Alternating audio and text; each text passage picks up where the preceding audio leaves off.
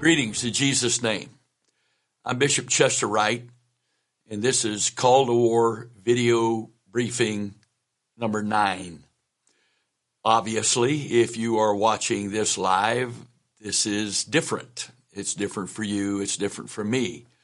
I'm still sitting in front of a camera in a studio, but I am talking to many of you right now live.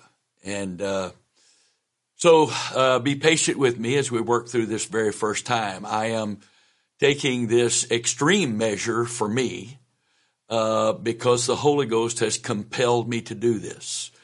I haven't had a lot of sleep last night. All throughout the night, the Holy Ghost has been speaking to me, and I have been up since early. And if you have a Facebook account and you're my friend or follower, if you've been paying attention at all, the Holy Ghost has been blowing up Facebook this morning, saying some very, very challenging things to uh, the church. There was a uh, a post that I made uh, about uh, oh I don't remember if it was six thirty or whenever it was. It was early this morning uh, that I did not realize at the time that God was going to require me to share that very thing I posted this morning live uh, as a call to war briefing. When I quickly went back through it after he said this to me, I realized that it's exactly a call to war briefing. We do have some call to war briefings that are still in, in being processed so they can be posted on both apostoliciron.com and apostolic iron and Bible with a Bishop channels on YouTube but uh, this is being broadcast live on Facebook and all of our YouTube channels. So if you can uh, uh, stay with me with this, the Holy Ghost has some very, very specific things to say. The post I'm referring to asks this question spiritually, what is the coronavirus about? Spiritually. Now, I don't want anything that I'm about to say in this briefing, this call to war 2020 briefing, uh, to to uh, be taken as me implying that there is nothing else that God is doing in the earth but trying to reach His church. He's doing many things. God is a very complex God and is able to do many, many different things on many different levels simultaneously, and none of them ever contradict with the other levels and methods and uh, goals that he's trying to accomplish. Uh, but if you can understand that, receive that from me, where I'm not minimizing any person that doesn't know anything about God, even those that deny there is a God, and whatever effect this this crisis is having on them, not minimizing that for them at all. But my question is spiritually for the church. What is the coronavirus crisis uh, really about? Many have concluded that this present coronavirus crisis is about reaching the lost. Uh, but I've got this question.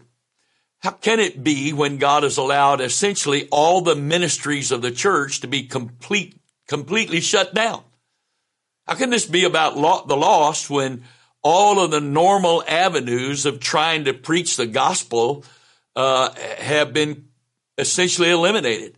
While I was going through the post and preparing it to be the notes I'm going to use uh, for this uh, uh call to war briefing, uh, my wife was listening to uh, the governor of Maryland's announcement this morning uh, March the 19th, about uh, 10 o'clock or so it was. And the governor has shut down all the malls, shut them down. Uh, he has, uh, he's forbidden anybody that doesn't have a ticket to even enter the airport, even from the curb. Uh, and he has, uh, strictly, and he says it's law and will be enforced. Uh, he strictly reduced all group meetings to no more than 10, period. So if this is God trying to reach the lost, uh, he's sure making it difficult to do that. Uh, I don't believe that is his primary purpose. Now, God is always attempting to bring the gospel to people who are lost. But I think in the uh, short term, in this immediate situation, he has far more uh, critical things he's trying to do uh, with the church. Certainly, self quarantine and social distancing are not evangelism methods, are they? So, by the very fact that God has allowed, God has allowed uh, the government to shut down all types of meetings, no restaurants or whatever. I, I, I'm going to say this now. I'm going to say it later. Some think this is religious persecution. You're kidding me, right? You're, you're kidding me. That this is religious persecution. When they shut down the bars, they shut down all theaters, and they've shut down all the restaurants. C- come on, that's just an excuse that people are using because they didn't prepare to do something other than have church services to minister to people. And God has been dealing with us for years. I don't want to be unkind here. I'm not trying to be unkind. I'm asking you to hear my tone of voice for what it's meant to be. It's a challenge. It's not a rebuke. It's a challenge. The Holy Ghost is challenging me. And I have, by the grace of God, tried to submit myself to be a conduit for Him to use me to challenge as He sees fit to do so. And there is an urgency here in the Spirit. And if you're praying, and that's not a rhetorical question, I pray that you pray, you're praying. If you're praying, you're feeling the urgency of the Holy Ghost. You're feeling it. So I, I understand the frustration that many are, are, are feeling. Pastors are scrambling around all over the place, just trying to figure out how to minister to their own church people. And those that have never done any kind of small groups, and you can operate a small group ministry with 10 or less. Some of our groups may be, need to be, need to be divided immediately. So they're down to six or seven or whatever it would be. But to legally meet, and Romans 14 says we need to obey the law. And it is, if we were being persecuted because all the bars were open and all the restaurants were open and the malls were open and the ball games were going on and they were suppressing only churches, I go, I'd go, okay, I agree with you. Uh, religious persecution. This is not religious persecution. God, the Lord Jesus Christ, is allowing this to happen. Why? Because he's trying to get our attention. He's trying to get the church's attention. Because for too many people, for too many people, our whole, our whole Christianity is built around one or two or three church services a week, or maybe some other church service activities or church building activities. How's that working out for us right now? No wonder so many are panicked. When we have not tried, to, when so many have not tried to, uh, to institute the house to house portion of the apostolic church, the apostolic church in the book of Acts, no place in the book of Acts was it only a public service. And we don't really have public services. We only have public access services. Public services would be on the street corner, in a park. Services inside our building where we allow people to come in are only public access services. But the New Testament church had public services where no access was restricted by doors or whatever. But they also met house to house. They ministered house to house. Paul said that he ministered to the Ephesians both publicly and from house to house.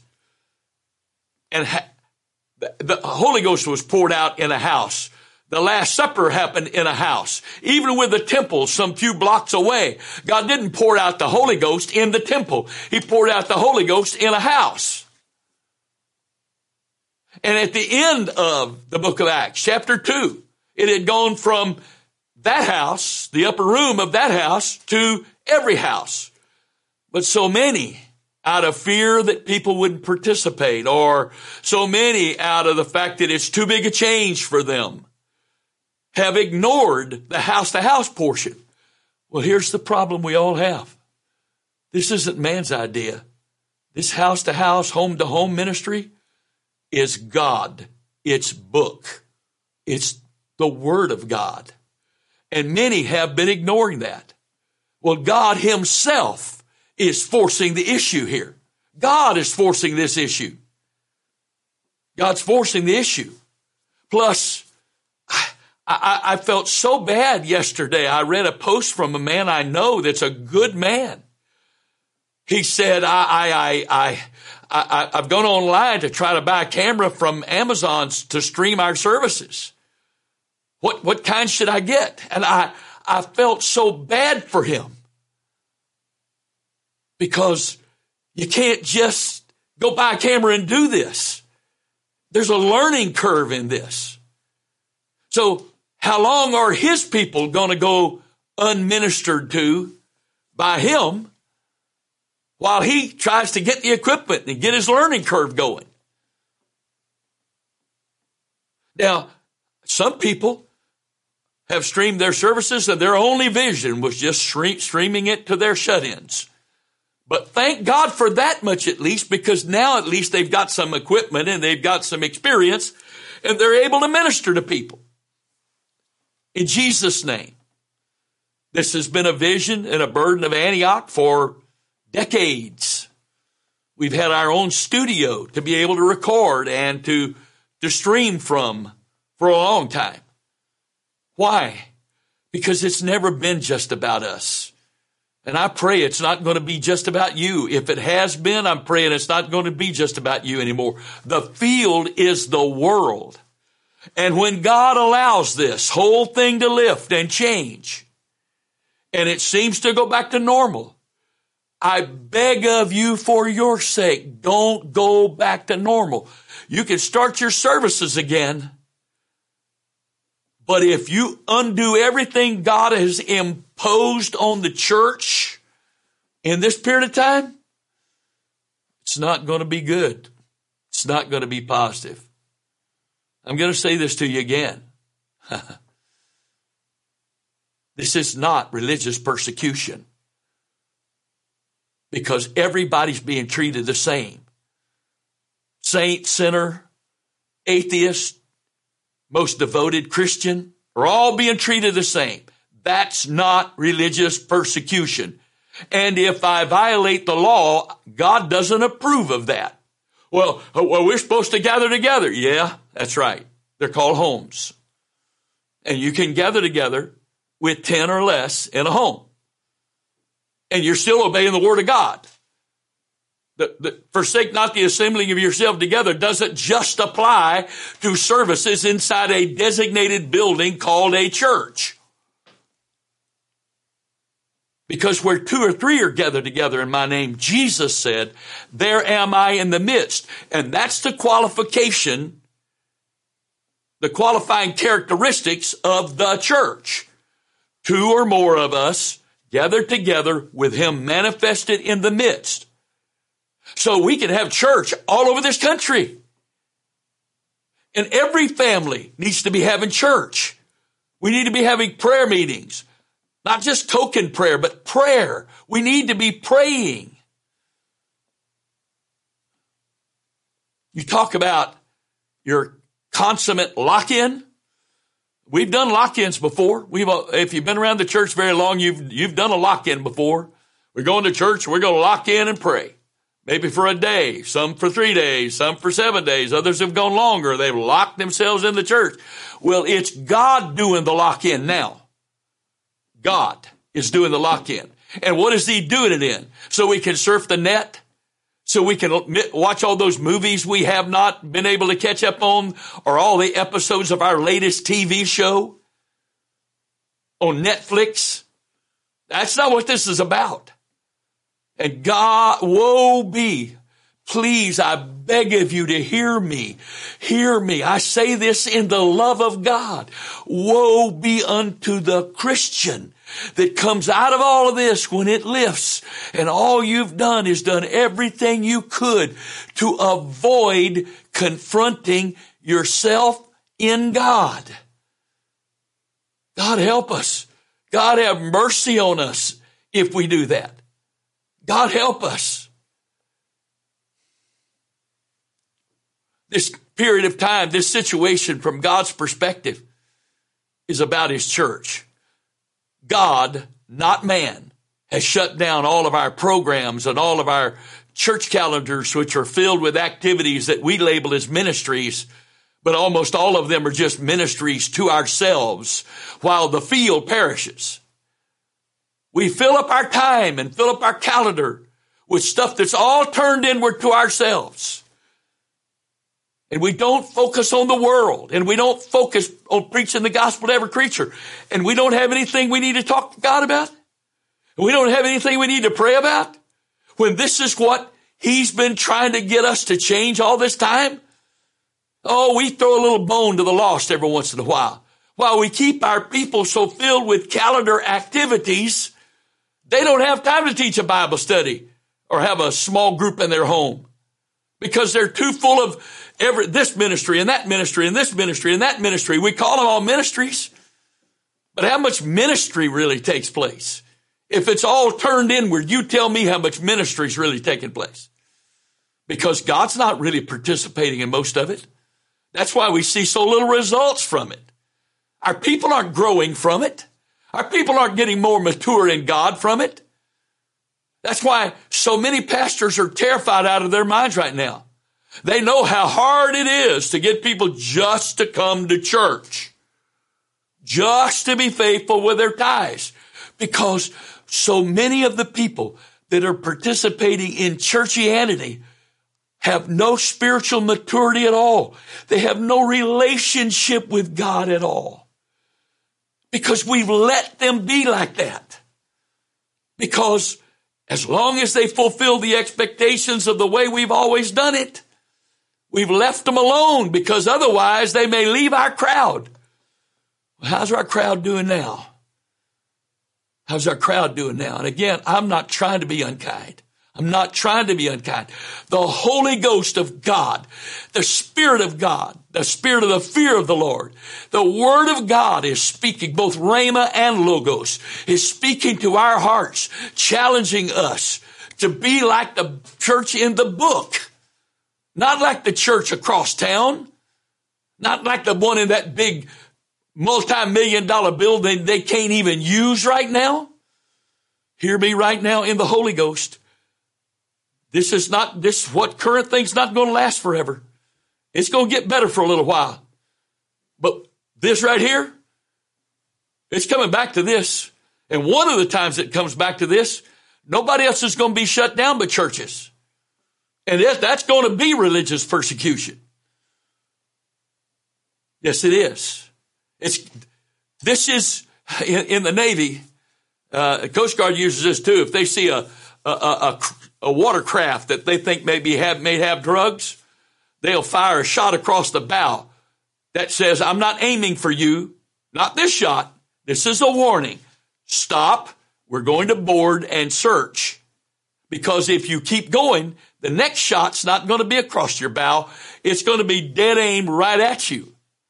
Well, this is God's shot across the bow. An act of love, an act of grace, an act of mercy trying to get the church's attention. Do we honestly believe God is pleased with our focus of just having good church while we charge admission to the lost to be saved? We don't charge admission. Oh yeah, you do. Yes, we do. The admission is you want to get saved, you want to hear the gospel, you got to come to our services. Because if you don't come to our services, we're not preaching to you.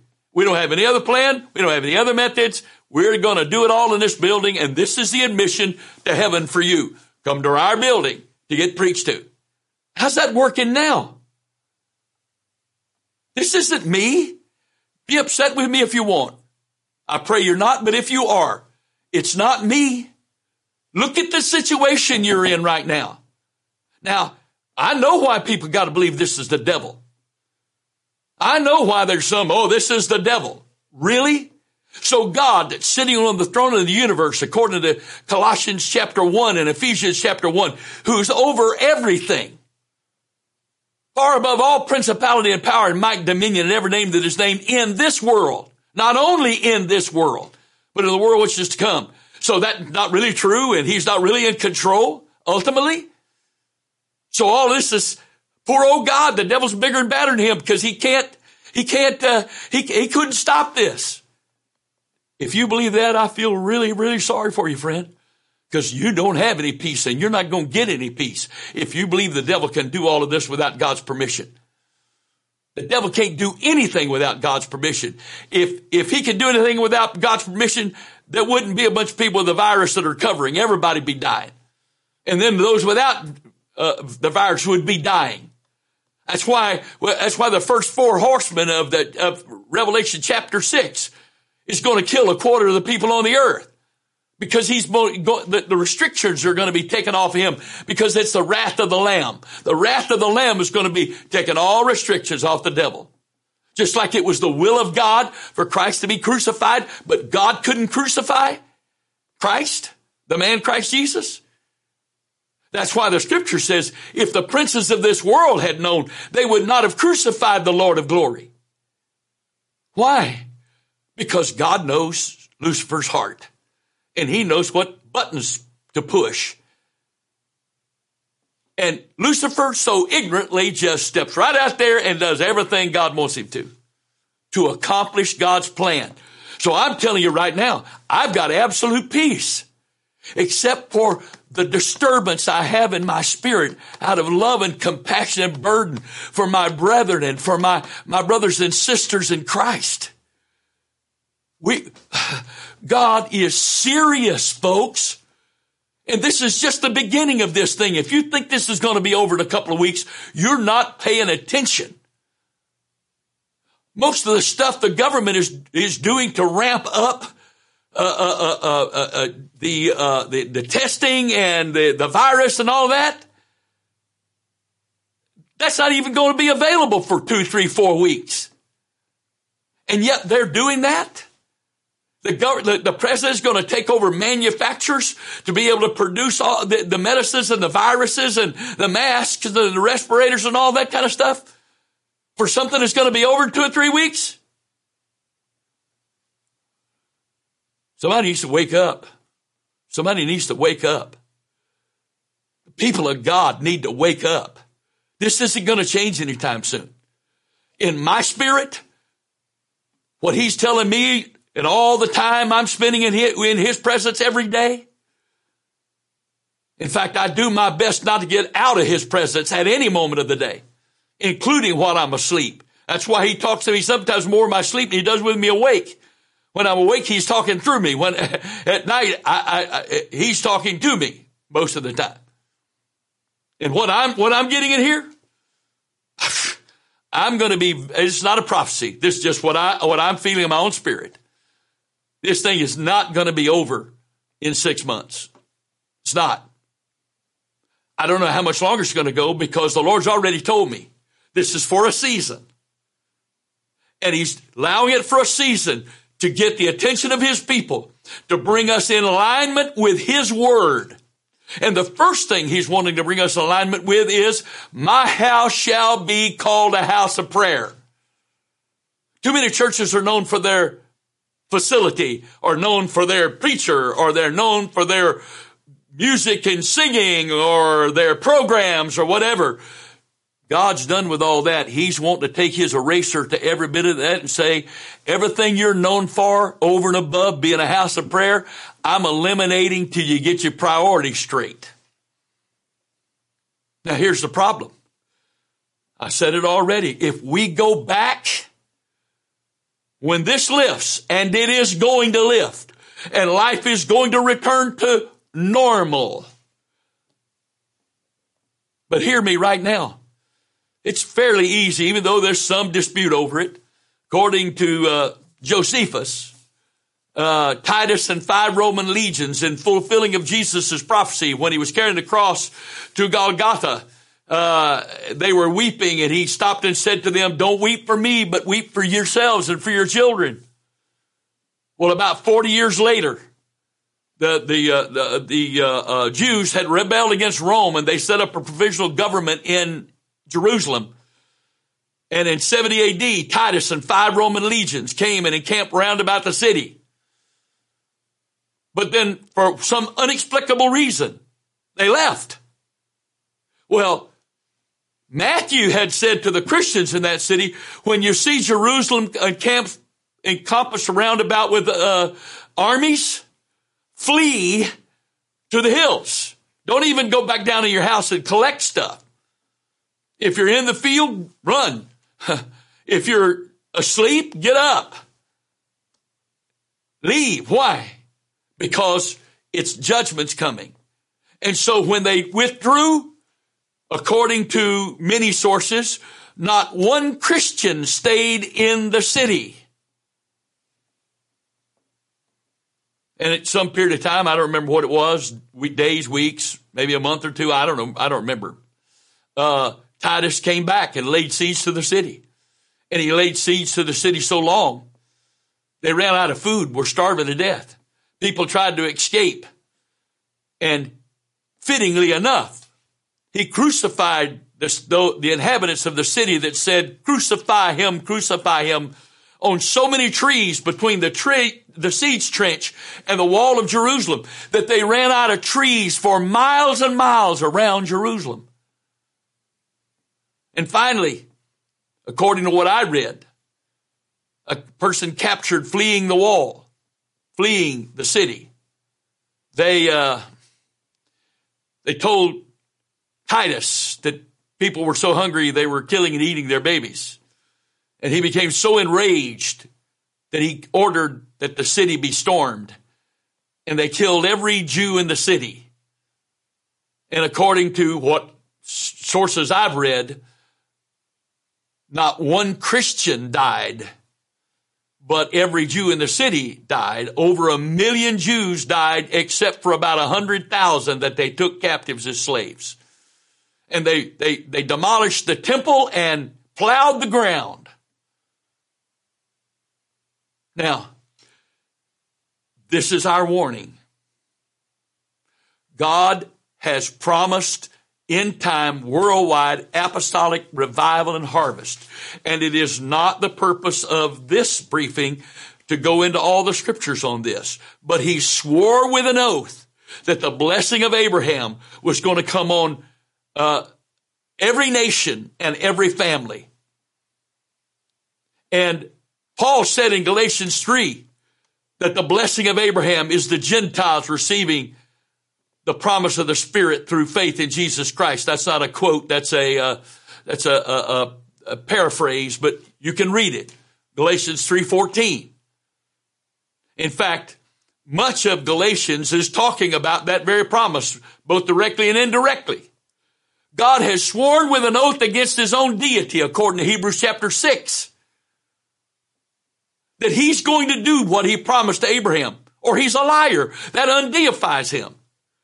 Now, how in the world is he going to give a, an end time revival and harvest that affects every family on earth and every nation on earth with the church being really satisfied, camped out in their buildings, given token breadcrumbs, you know, the kind that fell off the table to the dogs, to the lost of this world, spending millions of dollars on us and our facilities and giving our token missions giving offering to soothe and salve our conscience. I'm not trying to be unkind, but truth is the truth. And there's no way to say truth gently or calmly enough with, that it's not offensive.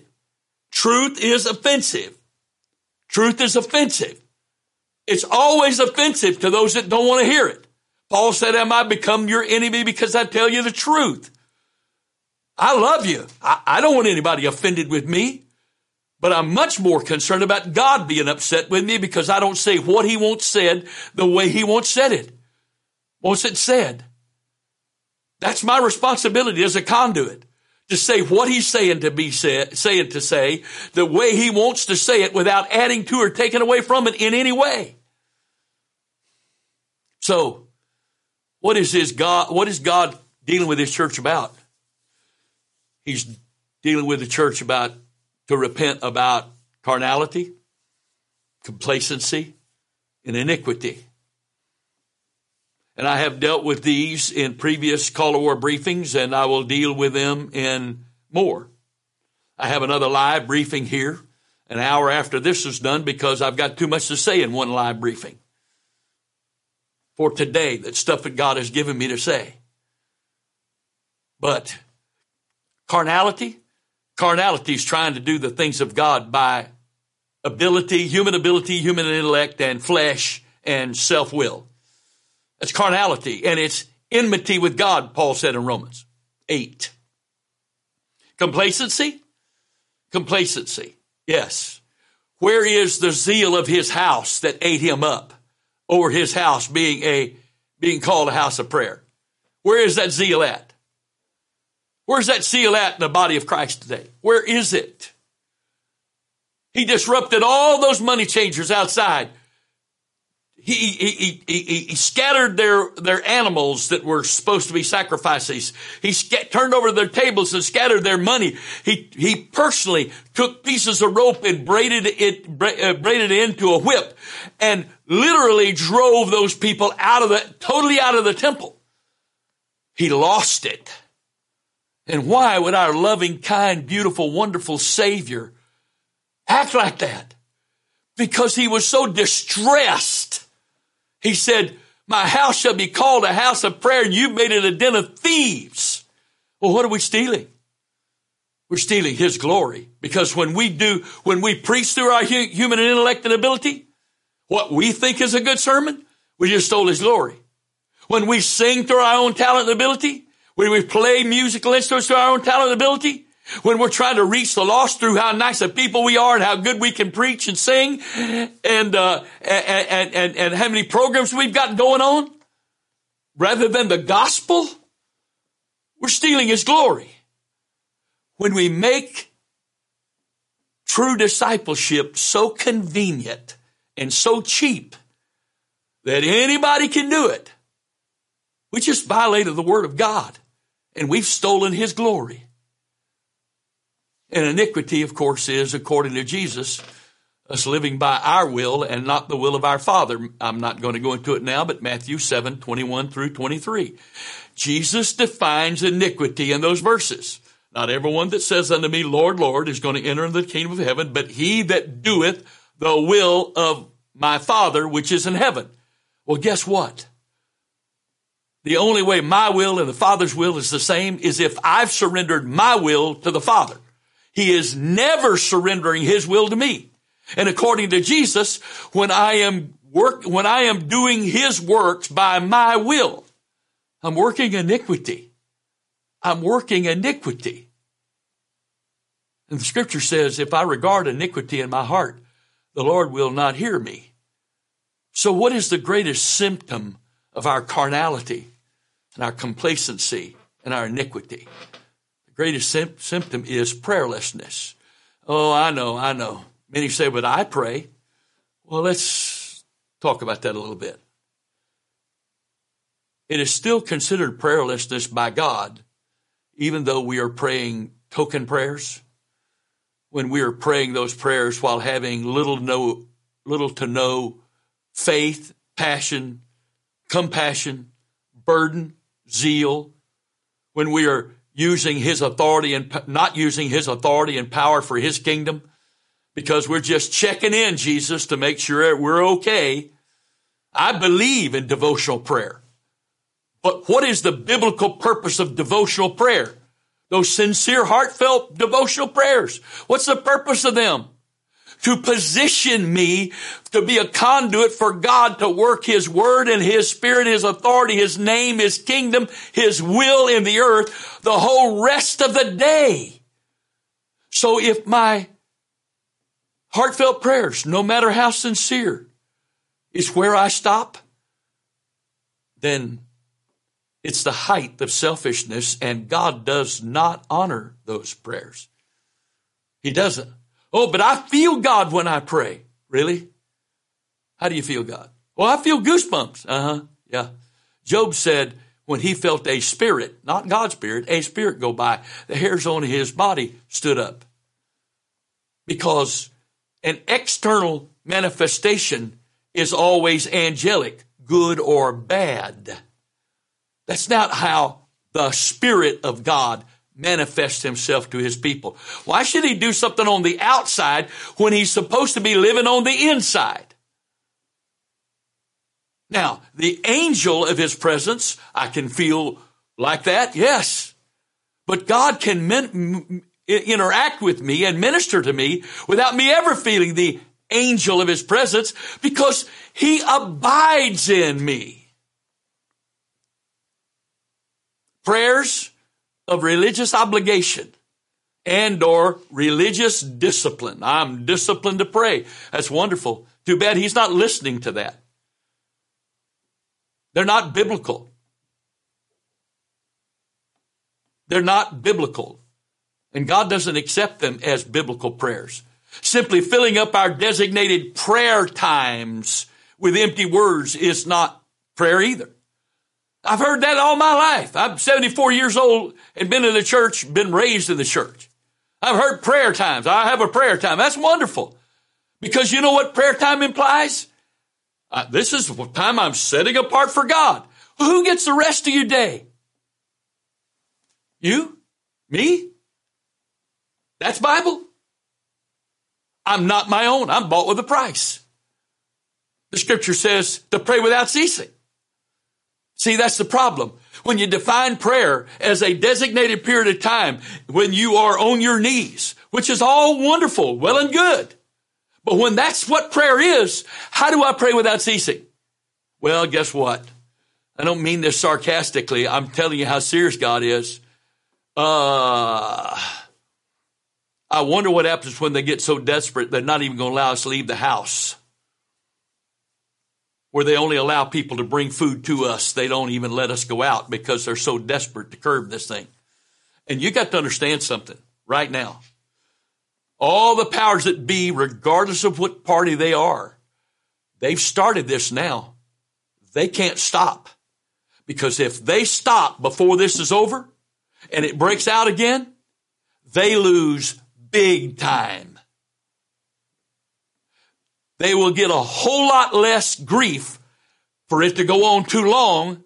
And it would be, when they stop, it's over than to stop it under pressure from people and it all flare up again and them get absolutely massacred uh, from a figure of speech case uh, because they failed to do their responsibility and keep this in place till we were safe. Let me tell you something right now. God is also teaching the world that government can't save you. It can't keep you from getting sick, and it can't heal you if you get sick. So he's at work doing a lot of things right now, but right now I'm talking to the church. I'm talking to the church. So my point to you is this. Simply filling up designated prayer times with empty words is not prayer either. Neither is it biblical prayer only praying so that we can tell God all about our will, what we want Him to do, what we want Him to give us, what we want Him to fix. That is not biblical prayer. When I'm praying my will, instead of praying for the will of God to be done, that is, those are prayers of iniquity. Well, God said we could ask anything. Yeah, I know. Yes. And anybody that quotes that like that hasn't even looked at the book because I, I went back and did a study. I copied and pasted not just the scriptures, but the context, all the scriptures before and after those verses. Sometimes it was 20 and 30 verses. I copied and pasted into a document. Every one of those verses that I could find that either directly said that or implied that. And guess what? The only biblical time you can ask what you will is when you're praying, God, Whatever you got to do, save the lost. Save the backslider. Uh huh. If ye abide in me, Jesus said, John 15, 7, and I abide in you, and my word abide in you, ye shall ask what ye will, and it shall be done unto you. Well, that whole chapter is about fruitfulness. Next verse is, Herein is our Father glorified that you bear much fruit, so shall be, you be my disciple. Yes. Yes. That's the case right there. And so what are, what are we doing? What are we going to do? How's this going to go? Well, this is what happens. We need to repent. The church is in the current crisis because God is intended to revive his church. Revival is what happens to the church. Revival doesn't have anything directly do, to do with the lost getting saved. Harvest is reaching those who have never been saved. But this is, can only be the result of true revival. True harvest not making a bunch of recruits for our crowd, but seeing people's lives changed, which is the definition of repentance. No change, no repentance. Repentance, change. And Jesus said, if there's, except you repent, you shall all likewise perish. He also said, time has come for judgment to begin at the house of God. 1 Peter chapter 4 verses 16 and 17. God in good conscience cannot judge this world till he judges the church for the exact same things that he needs to judge the world for, especially the spirit of iniquity. Running our own lives, doing our own thing, and calling ourselves Christians. You got time. The great, great majority of us have time. Get your Bible out, get your Bible concordance out, get your app out, get your program, Bible software out, and just start doing some concordance searches and read every verse on certain subjects. And just see what the Bible says on this stuff. See it for yourself. You got the time. And when you're not doing that, pray. And when you finish praying, study.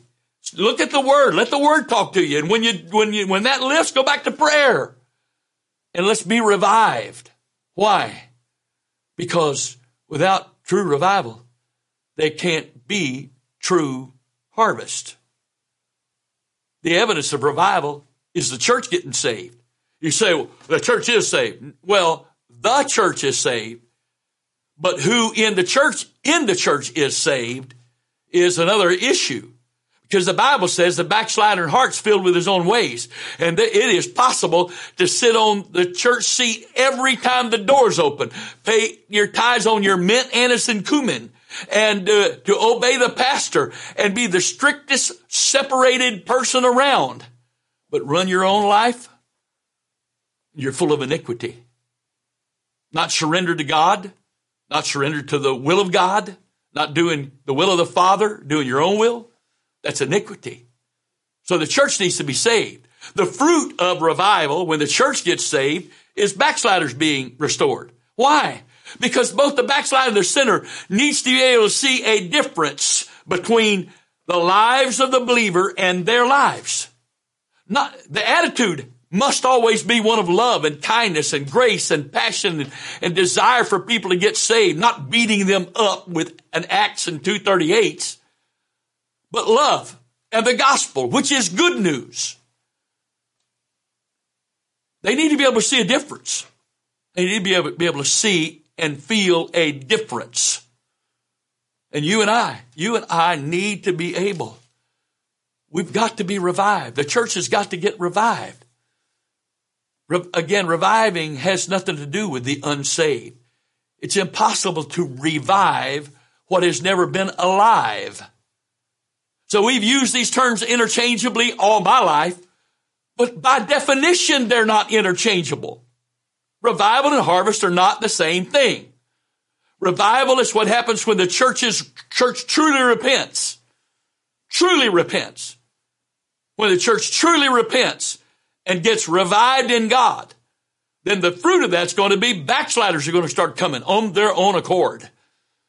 Even though, yes, we need to, we need to love them and, and invite them and, and, and go to them and, and do our best to restore them because that's the word of God. Still, conviction will come when the church gets revived. But revival is the foundation of harvest. True harvest that does that does reach the unsaved must be founded upon and empowered by true revival. No true revival, no true harvest. True revival has never happened and can never happen without the saved participating in seasons of repentance, recommitment, rededication, and restoration. Typically, one good prayer meeting has never been enough to produce real revival. It usually takes waiting on God, being focused on God, until the pursuers of revival become truly broken before God. But the question is this again, just what are we ultimately repenting of? Iniquity. Again, Matthew 7, 21, I'm not going to be able to avoid it. Not everyone that says unto me, Lord, Lord, is going to enter the kingdom of heaven, but he that doeth the will of my Father which is in heaven. Many will say, say to me in that day, Lord, Lord, have we not prophesied in thy name? In thy name, cast out devils, in thy name, done all these uh, many wonderful works. In the Greek, there is supernatural, uh, supernaturally miraculous things. And then will, he said, then will I profess unto them, which is an official pronunciation, a, an official judgment. Then will I pronounce, uh, uh, profess unto them, I never knew you. Now, obviously, God knows everything. So what does he mean? I never knew you. The Greek word there is, I never knew you in a relationship with me that I approved of. And what is the only relationship he approves us? Us living by his will every day. Not part of the day, every day. Not a few days a week, every day. Well, I can't do that. You're right. I can't do it either. But if I repent of my iniquity and let his grace empower me both to will and to do of his good pleasure, which is his will, I can do it because Paul said, I can do all things through Christ which strengtheneth me. So I can't do it through my own self, but I can do it through him. And that's the, that's the whole issue. But he said, I'm going to profess unto them, I never knew you. I never approved of our relationship. Yeah. You've got my spirit. You've been baptized in my name and I, and you, you, you, you seek my will to be able to do ministry because you confess to ministry. You prophesy or preach and you, and you do the supernatural. You cast out uh, miracles. You got power over the, the kingdom of darkness or whatever. And then, and then you, uh, you're doing miracles. You're healing the sick, raising the dead, et cetera, et cetera. But I don't know you because I've never approved this relationship because you expect me to accept you while you do your will your way. When you, when you live by this all by your opinion, and then you even pray that stuff and expect me to honor it. But I'm not doing it, he said. I'm not doing it. Not doing it. It's not going to happen. He said, Then will I say unto them, Depart from me. How many times in the Gospels did Jesus give a parable or whatever and use the word depart from me? It was an ejecting, permanent ejecting out of his presence, which is called the second death, because the ejection is into hell. And here he told us the problem. Ye that work iniquity. And what is iniquity according to Jesus in Matthew 7, 21 through 23? Not doing the will of the Father. Well, here's the first and foremost will of the Father. My house shall be called a house of prayer. Is it? Are we doing the will of the Father? Is, is the first priority of our lives individually and collectively as the church prayer?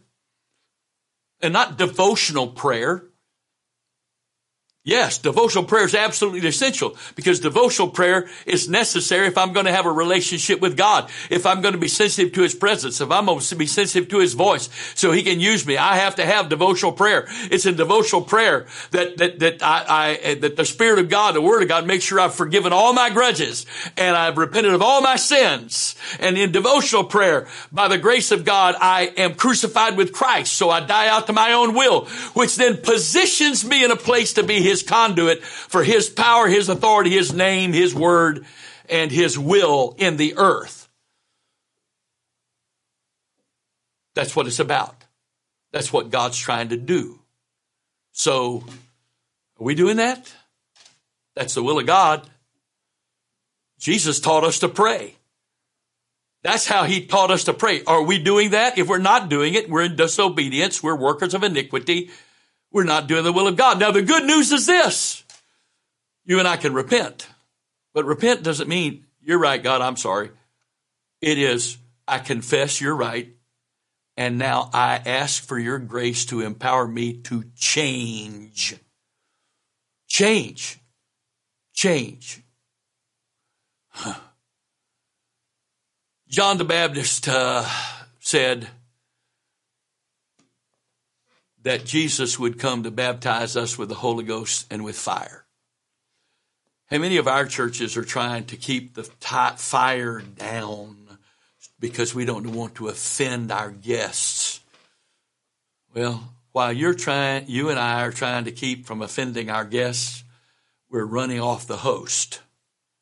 How could Jesus be on the outside knocking on the door saying, you know, I'd be willing to fellowship with you if you'd let me in?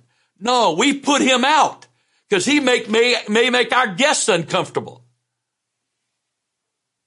Really? Really? And that's in the apostolic church?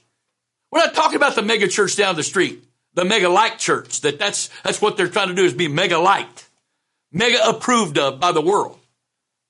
No. That's in our midst. We have people that are changing how they minister in the church building to make our guests comfortable. Let me tell you something. God does something, things when He's manifesting Himself to divide the hungry from the non hungry.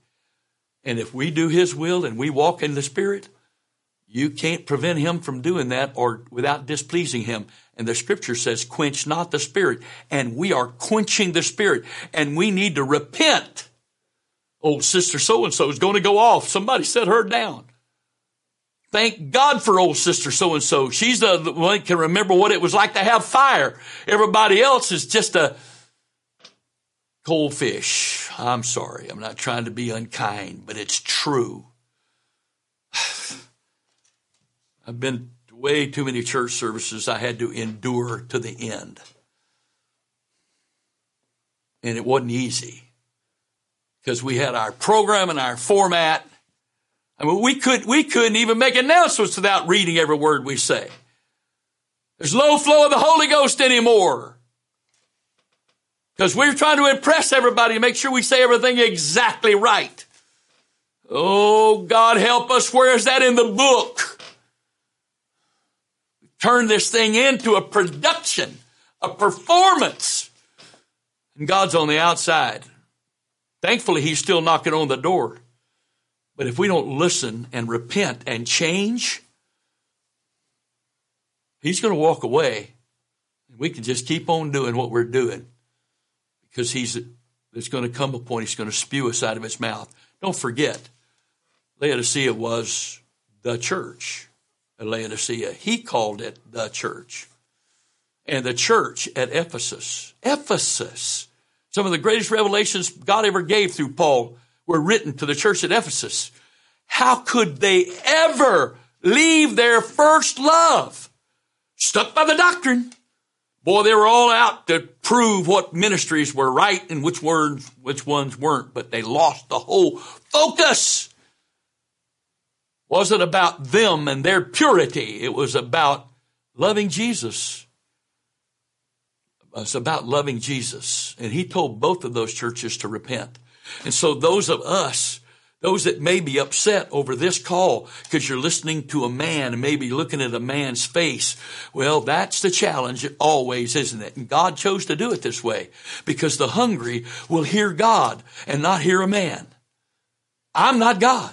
I'm just a conduit. And the hungry and the sensitive are hearing God. The hungry, the carnal, the complacent, that the workers of iniquity, they don't want to hear this. And they are mad out of their mind at me right now. I'm sorry. I, am not apologizing to you. I, I, I feel bad that it's like that, but I'm going to please him, not pleasing you. I'm going to please him. Why? Because the second greatest commandment is to love others as you love yourself. And I love him enough that I am going to give my whole heart, soul, mind, and strength to him. And when I do that, I now have to be a conduit to let him love others through me, just like I've let him love me, which is tell the truth. Tell the truth.